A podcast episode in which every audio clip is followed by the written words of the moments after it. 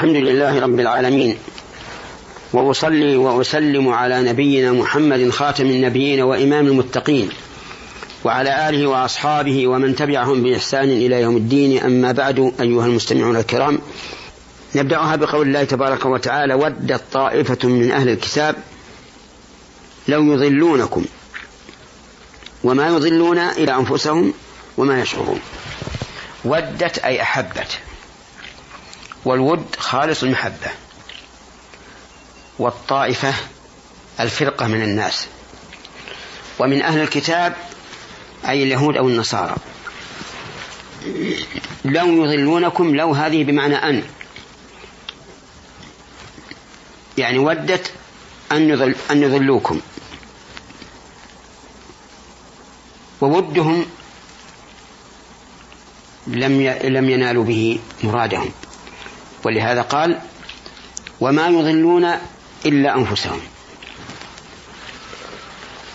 لأنهم إذا ودوا أن يضل المسلمون سيسعون بكل سبب يضل المسلمين. وهذا السبب الذي يسعون فيه محرم وضلال. فيكون سعيهم في إضلال المسلمين إضلالا لهم. ولهذا قال وما يضلون إلا أنفسهم وما يشعرون. يظنون أنهم سوف يكسبون الجولة ولكن الأمر بالعكس. في هذا في هذه الآية الكريمة بيان شدة عداوة بعض أهل الكتاب للمؤمنين.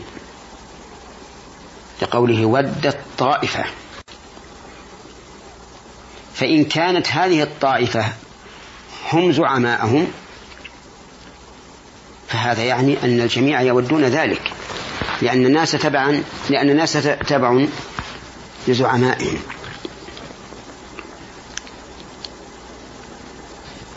ويترتب على مودتهم أن يضلون الحذر منهم. وأن لا نغتر بألسنتهم وأقوالهم.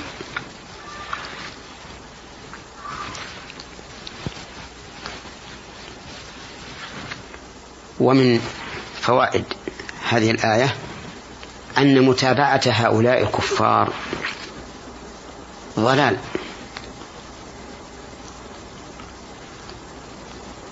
وقد أيد ذلك قول النبي صلى الله عليه وعلى آله وسلم من تشبه بقوم فهو منهم. ومن فوائد الآية أن من سعى لإضلال غيره فإنما أضل نفسه. لأنه سوف يتخذ جميع الإجراءات وجميع السبل التي يضل بها خيره وهذه السبل والإجراءات ضلال عليهم لأنه يكسب بها إثما فمن دعا إلى ضلالة فهو ضال. ومن فوائدها أن الإنسان قد يقع في الضلال من غير شعور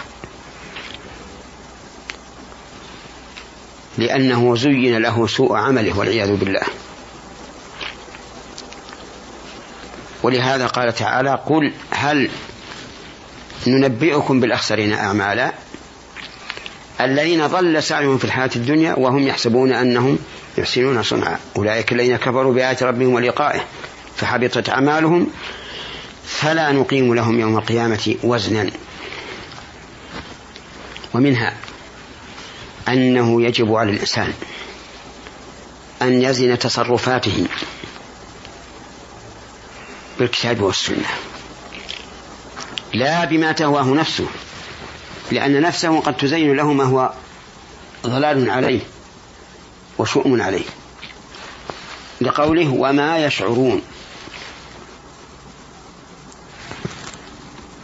ثم قال تعالى يا أهل الكتاب لم تكفرون بآيات الله وأنتم تشهدون؟ يا أهل الكتاب يعني اليهود والنصارى.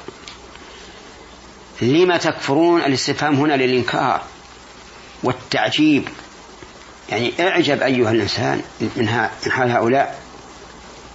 لم تكفرون بآيات الله؟ أي بما أوحاه الله إلى محمد صلى الله عليه وعلى آله وسلم. وأنتم تشهدون. تشهدون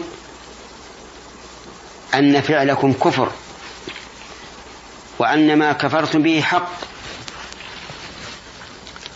لأن محمد صلى الله عليه وعلى آله وسلم قد بين الله وصفه في التوراة والإنجيل. وصفا تاما. كما قال تعالى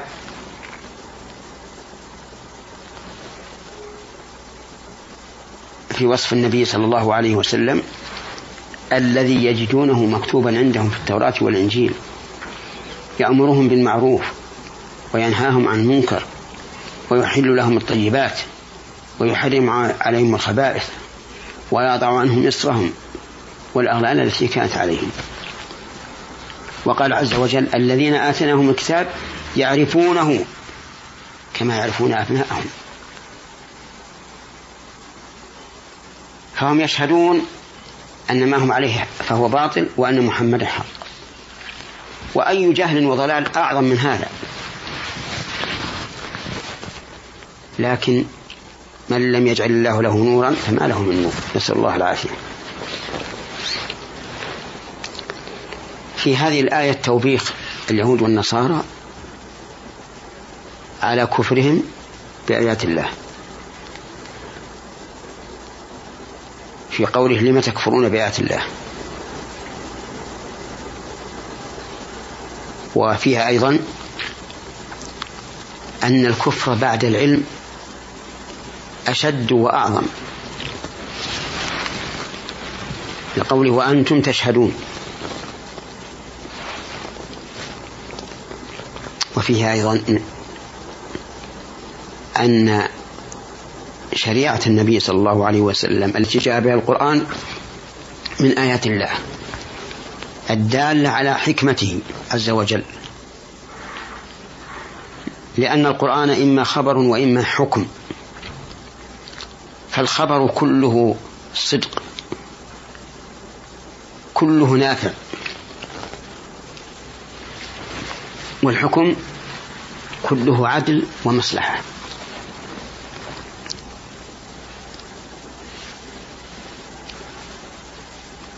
فالكفر به مع شهود صدق الأخبار ومنفعتها. وعدل الإحكام ومصالحها. خلق ذميم.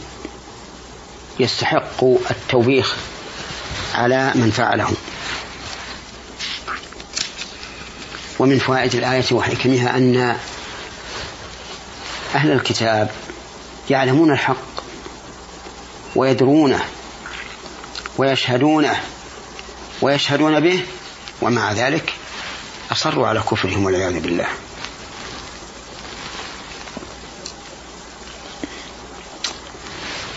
ثم قال عز وجل يا أهل الكتاب لم تلبسون الحق بالباطل وتكتمون الحق وأنتم تعلمون؟ هذه الآية نتكلم عليها إن شاء الله في الحلقة القادمة. والسلام عليكم ورحمة الله وبركاته.